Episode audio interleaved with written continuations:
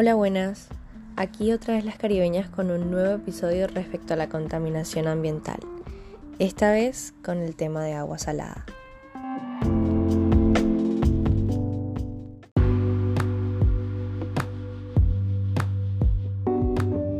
Hola a todos, me presento, soy Michelle Villalobos y en este nuevo podcast le vamos a hablar sobre la contaminación de agua salada. Primero que nada yo les voy a hablar de cómo se da la contaminación de agua salada. Esta se da por cualquier cambio químico, físico o biológico. Esto tiene un efecto dañino que cualquier persona o animal que consuma esta agua le afectará. Cuando los seres humanos beben el agua contaminada, tienen a menudo problemas de salud. La incorporación al agua de materias extrañas, como lo son los microorganismos, productos químicos, residuos industriales o aguas residuales. Estas materias deterioran la calidad de agua y la hacen más inútil para el uso. También un problema en la acumulación de sustancias o no mariaca.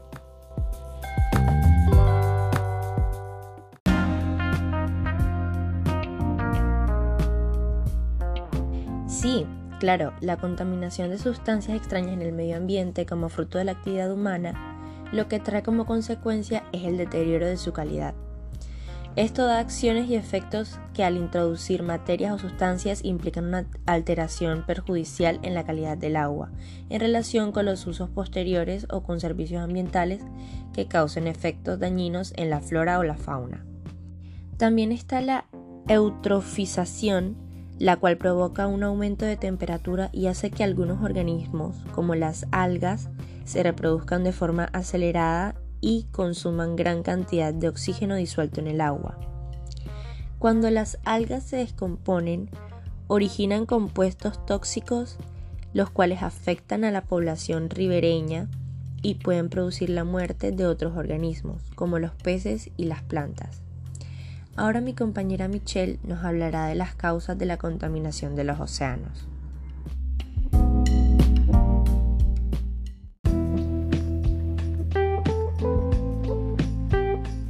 Ahora bien, hablaremos sobre las causas principales de la contaminación de los océanos, que son aguas residuales y pluviales, sustancias químicas tóxicas procedentes de la industria, el cambio climático, el derrame de petróleo a gran escala y la minería oceánica. Mariaca, ¿nos quieres hablar de las aguas residuales y pluviales?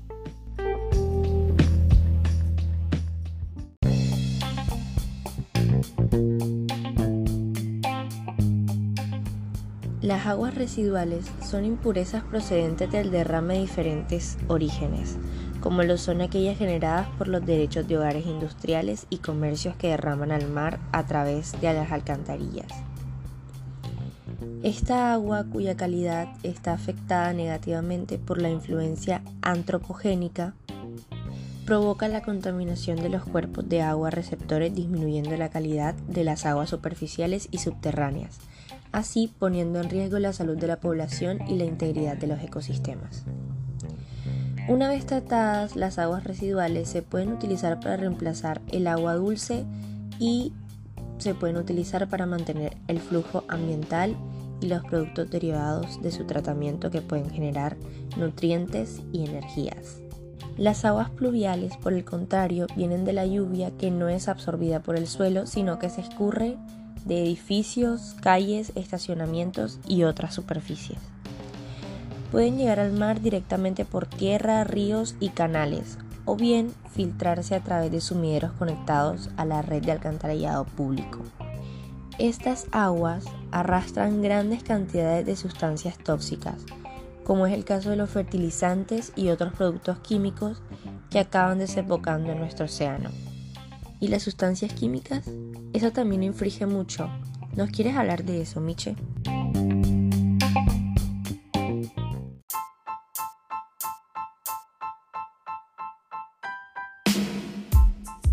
Escuche, ¿por qué la industria es posiblemente la causa más importante de contaminación de los océanos?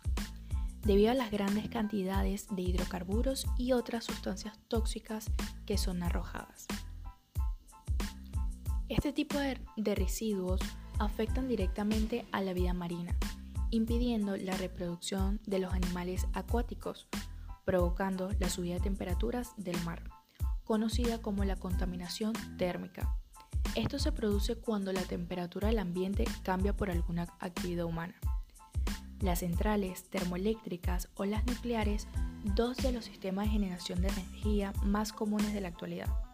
También está lo que es el cambio climático, el cual causa el calentamiento global, que también es una de las principales causas de la contaminación.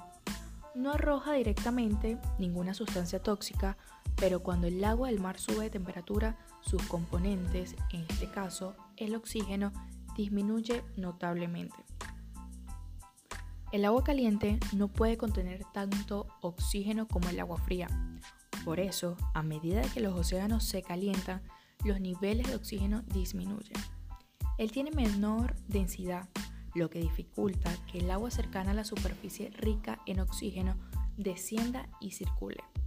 Estos altos niveles de CO2 que flotan en el aire son absorbidos por el océano, provocando así su acidificación.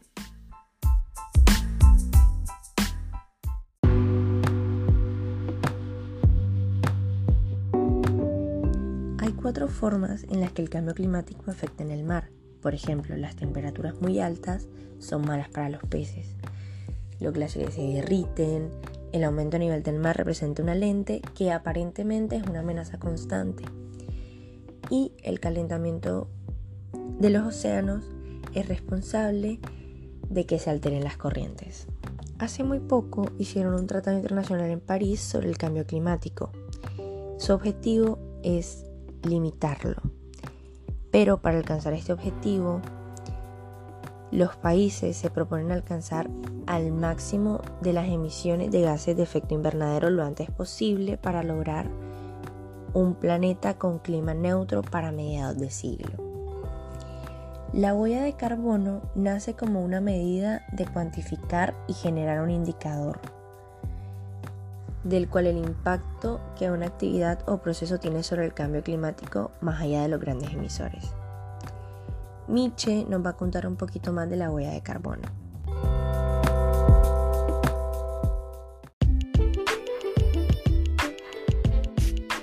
Bueno, esta se define como el conjunto de emisiones de gases de efecto invernadero, producidas directa o indirectamente por personas, organizaciones, productos, eventos o regiones geográficas.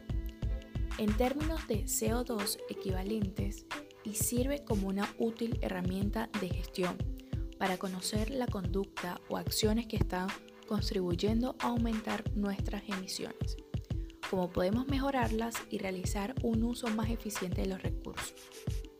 La huella de carbono puede ser abordada dependiendo del enfoque o alcance específico. Para cada uno de estos enfoques existen diferentes protocolos o metodologías reconocidas internacionalmente. Los enfoques son básicamente los siguientes. Enfoque corporativo, enfoque de ciclo de vida de un producto o servicio, enfoque personal, enfoque en eventos, enfoques territorial y por último enfoques específicos por industria. También están los derrames de petróleo de los cuales Mariaca nos va a informar.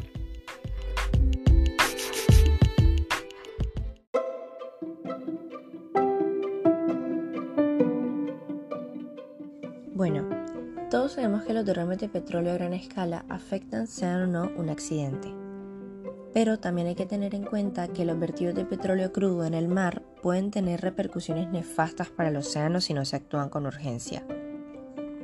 Miles de especies marinas podrían desaparecer a causa del contacto directo con estas sustancias químicas altamente nocivas. Este tipo de derrames son provocados habitualmente por accidentes en el transporte del combustible.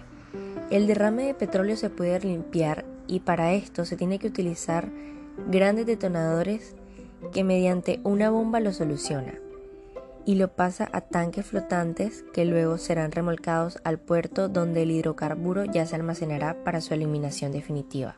El combustible crudo puede durar muchos años en el mar y es extremadamente tóxico para el ecosistema marino, además de que es prácticamente imposible de eliminar por completo una vez que se diluye en el océano. Hay un problema mucho más grave, el cual es la minería oceánica del cual Miche nos va a poner al tanto.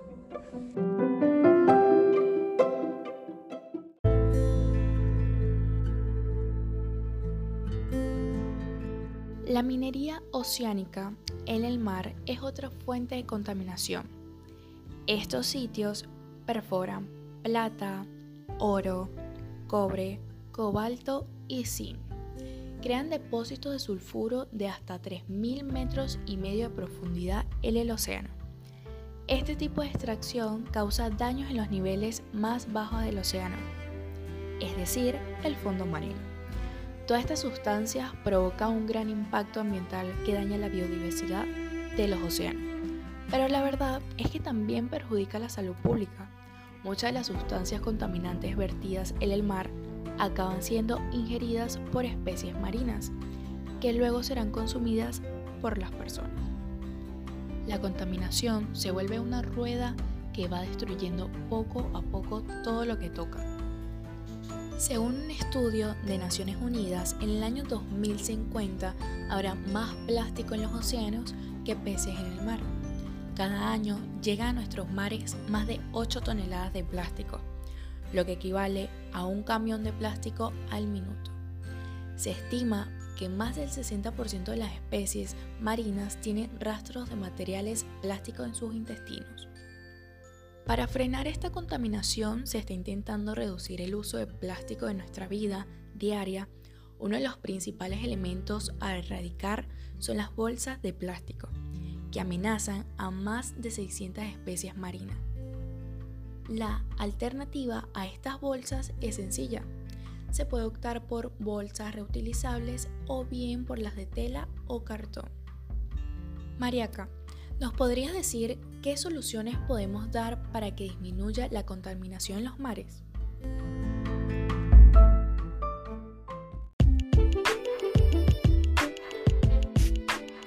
Claro, tenemos varias opciones las cuales son crear impuestos, comprar a granel, reutilizar y reciclar.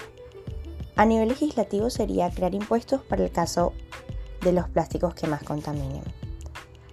Comprar al granel sería optar por comprar alimentos que venden a granel. Así evitaríamos comprar alimentos plastificados y envasados en exceso. En el caso de reutilizar los productos de plástico, intentar en la medida de lo posible que los reutilicemos. O sea, lo más importante es comprar productos que sepas que tendrán una vida útil. Y reciclar es como dejar el plástico en el sitio correcto para que lo traten y así no terminen los océanos. Gracias a la visibilidad del problema, la, concientización de las personas será mayor y juntos podremos lograr, podremos lograr un mundo más ecológico y respetuoso consigo mismo.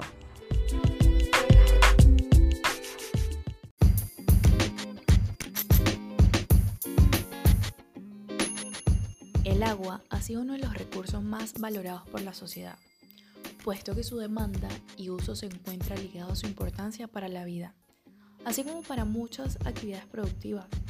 A pesar de esto, en los últimos años una de las problemáticas más importantes que se evidencia a nivel mundial es que muchas poblaciones resultan excluidas en el acceso al agua, tanto para el consumo propio, es decir, el agua potable, como para nivel productivo.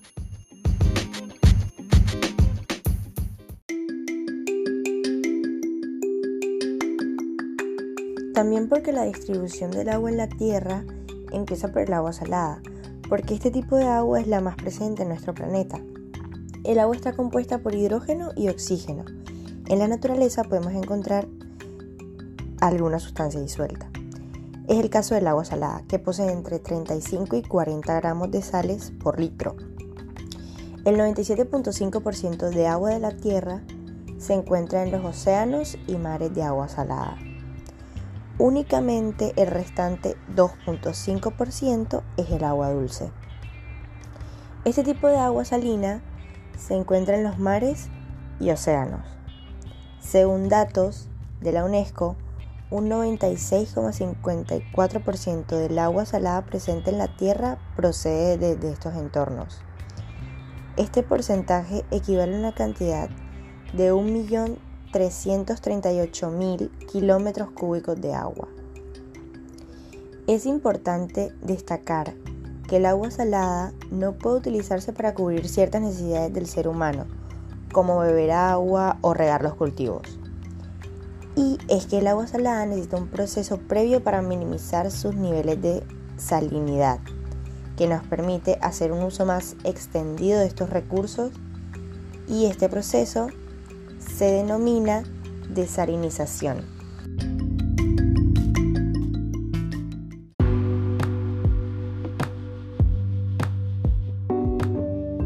También están los ecosistemas de agua salada, que son aquellos que se encuentran en océanos y mares. Se caracterizan por ser dinámicos, ya que los cambios de temperatura y la salinidad definen los organismos que allí se encuentran. Se pueden diferenciar según la proximidad a la costa, la profundidad o la presencia o no de luz.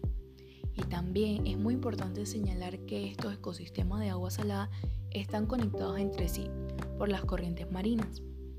Dentro de estos ecosistemas de agua salada encontramos, por ejemplo, los manglares, que son ecosistemas muy importantes para el mantenimiento del equilibrio natural, y los arrecifes de coral propios de agua tropical y formados por esqueletos de coral que van creciendo año tras año.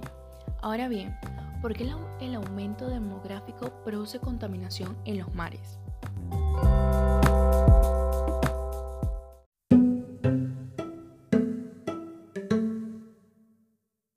Bueno, pero no solo se produce por el aumento demográfico, sino también por la urbanización que se desarrolla en zonas costeras, las actividades portuarias, la industrialización y el turismo.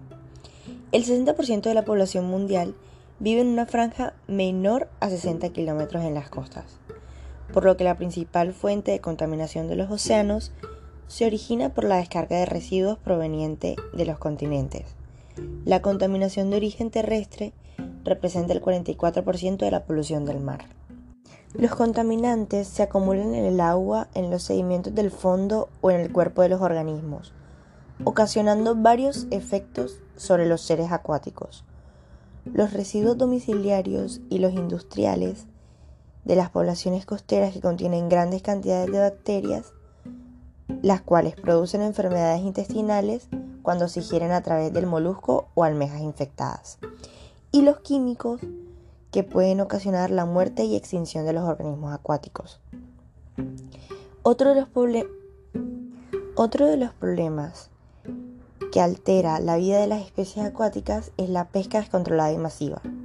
Se demostró que el 20% de las especies de peces conocidas están en peligro de extinción y por la sobreexplotación del recurso, algunas están disminuyendo notablemente.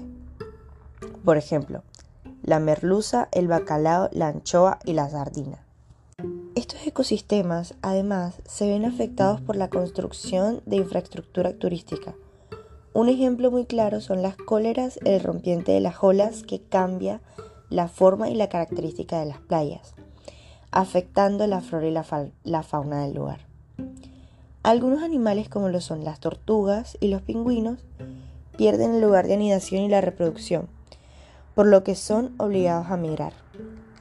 Además de la necesidad de proteger sus ecosistemas costeros, la importancia de conservar el agua de los océanos radica en que estos influyen directamente en las variaciones climáticas.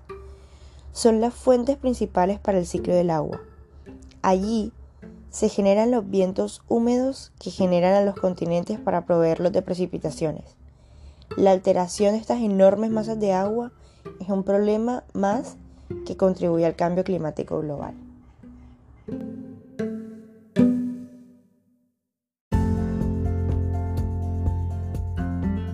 Una de las principales causas de contaminación de nuestros mares son los plásticos. Hay 8.300 millones de toneladas alrededor de la Tierra, una ingente cantidad de basura en el mar, y más del 80% de estas son residuos plásticos. Los plásticos pueden llegar a degradarse entre los 150 y 1000 años. Todos estos desechos en el mar afectan directamente a la fauna marina, ya que confunden estos desechos con comida o se quedan atrapados en ellos mismos. Como decíamos anteriormente, más del 80% de las basuras marinas son plásticos y pueden ser de varios tipos. El 18% se corresponde con residuos no plásticos, el 27% son plásticos de equipos utilizados en la pesca, el 49% se corresponde con plásticos de un solo uso y el 6% restante se trata de otros plásticos. Estos y otros tipos de desechos se pueden dividir en microplásticos, como latas o envases, bolsas o todos aquellos objetos de más de 5 milímetros acaba descomponiéndose y liberando sustancias tóxicas al mar durante largos periodos.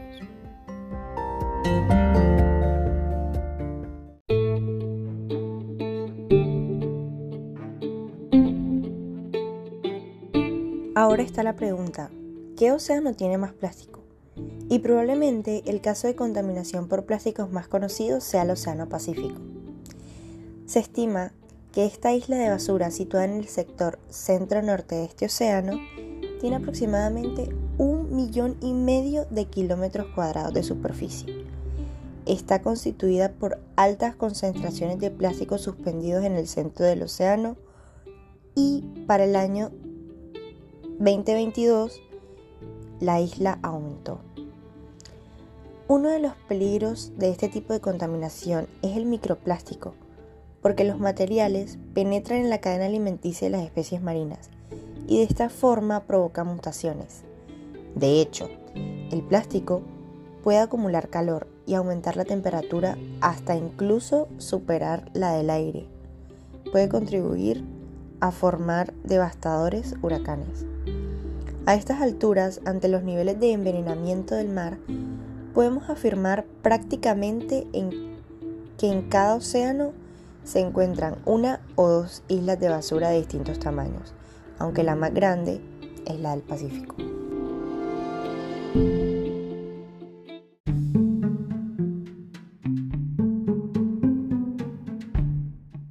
Hay cinco cosas que nosotras le estaremos nombrando para poder disminuir el consumo de plástico. La primera es usar botellas de acero inoxidable o que sean reutilizables. La segunda, usar bolsas recicladas y biodegradables. La tercera es pedir que no te pongan pajitas en las bebidas porque la mayoría acaban en los mares.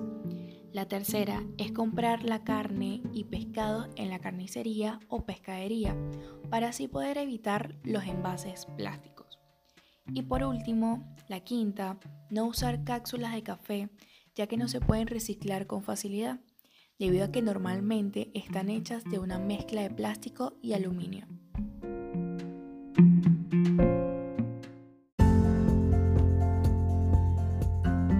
Ahora le hablaremos sobre algunos derrames de petróleo en diferentes lugares del mundo. Empecemos en el Golfo de México. Ocurrió el 20 de abril tras la explosión y posterior hundimiento de la plataforma Deepwater Horizon en el Golfo de México. El accidente dejó 11 muertes y sus repercusiones ambientales y económicas parecen crecer cada día. ¿Qué pasa sin que se logre poner fin a la fuga de petróleo? La plataforma estaba haciendo exploraciones submarinas enmarcando dentro del proyecto Macondo de la compañía petrolera británica. 68 kilómetros al suroeste de Venice, Luisiana, especialmente a 1525 metros bajo el agua y a 13.000 pies de lecho marino. El derrame amenaza el delicado ecosistema de las costas del sur estadounidense y eventualmente las del norte de la cuenca del Mar Caribe.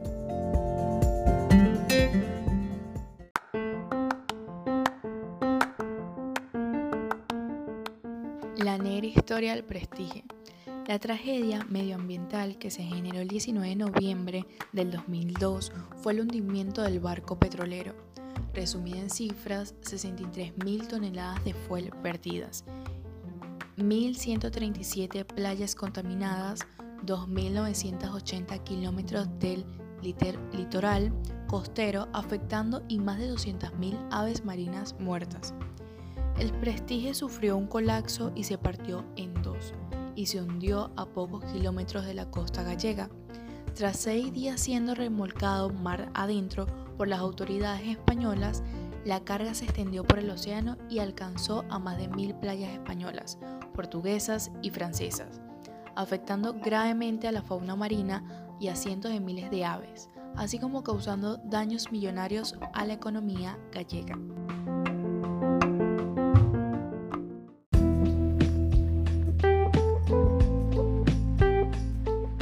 Volviendo un poco más a la Argentina, en Chubut apareció una gigantesca mancha de petróleo arrastrada por el mar, que se estacionó en proximidad de la localidad chubutense de Caleta, Córdoba, y amenazó con transformarse en un desastre ecológico que afectó peces, aves y moluscos al norte de Comodoro Rivadavia, informaron las autoridades.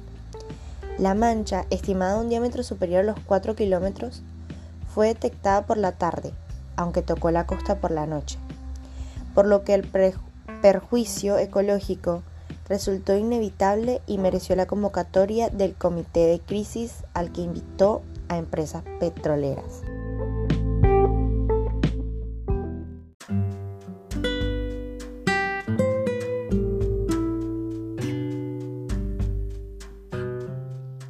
Por último hablaremos del derrame de petróleo en la Patagonia chilena, unos 40.000 litros de petróleo diésel cayeron al mar en la noche, situada en la isla Cuarello, en la sureña región chilena de Magallanes. Informaron este domingo las autoridades de la Marina que dispusieron medidas para controlar la emergencia. La organización ecologista Greenpeace calificó este domingo de crisis medioambiental el derrame y advirtió que puede traer consecuencias devastadoras en el área. Según la organización ecologista, el primer impacto de un derrame de petróleo es que genera una película sobre el agua, que impide la entrada de luz, lo que afecta de manera directa los ecosistemas marinos. También añadió que se produce una contaminación severa, ya que los contaminantes de petróleo son altamente tóxicos y en el largo plazo daña el sistema reproductivo y de alimentaciones de especies y otros organismos marinos.